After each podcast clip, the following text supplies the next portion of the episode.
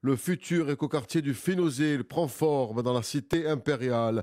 La ville d'Ajaccio et la SPL Amétard ont présenté la semaine dernière la restitution de la concertation en vue de la création du futur écoquartier du Finozé. Après quatre mois de consultation citoyenne, Alexandre Farine, premier adjoint, et Paula Santone, directrice du projet, ont rencontré et échangé avec les résidents à la maison de quartier des Cannes. Un permis d'aménager devrait être déposé fin 2024 après la finalisation des dernières études restantes à réaliser, faisant suite notamment aux dernières contributions des habitants du Finozé. Nous en parlons aujourd'hui avec Paula Santone, directrice du projet. Elle est notre invitée.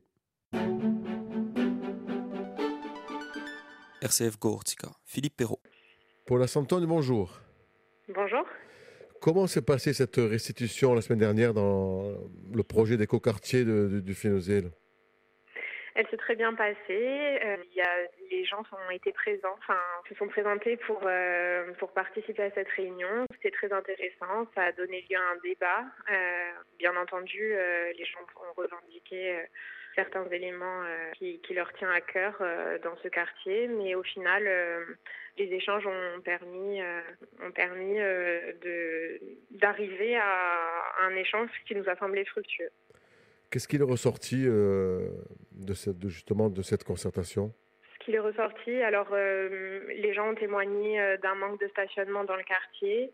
Euh, malgré tout, euh, la place de la voiture en ville euh, pose question. On se demande si il faut autoriser toujours plus de voitures à rentrer en centre-ville, surtout étant donné, euh, que la voiture peut être aussi une nuisance, euh, une nuisance sonore, une nuisance en termes de pollution et, euh, et puis aussi une nuisance en termes d'embouteillage. créer du stationnement, c'est accepter qu'il y ait toujours plus de voitures en ville. Donc en fait, il y a un juste milieu à trouver entre entre créer du stationnement et, euh, et en même temps euh, réfléchir à, un peu à l'avenir euh, de la voiture. Voilà. En quoi consiste ce projet d'écoquartier? Alors, ce projet d'écoquartier consiste en la création de 240 logements en centre-ville pour répondre à un véritable besoin des Ajacciens euh, qui, qui, sont, qui recherchent euh, du logement, mais qui n'en trouvent pas, euh, et en sachant que la ville offre un certain nombre d'équipements, euh, de services de santé et, et d'emploi et que se loger en centre-ville, c'est aussi participer à limiter l'étalement urbain et euh, l'usage de la voiture notamment. Quelle va être la suite de ce projet de, désormais?